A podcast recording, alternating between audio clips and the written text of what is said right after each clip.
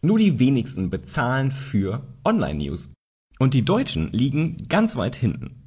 Das ist ja vor allem besonders interessant, weil so viele nach besseren Nachrichten schreien. Vielleicht sollten die mal zahlen. Aber selbst die, die extrem an Nachrichten interessiert sind, zahlen kaum. In Deutschland nur 14 Prozent.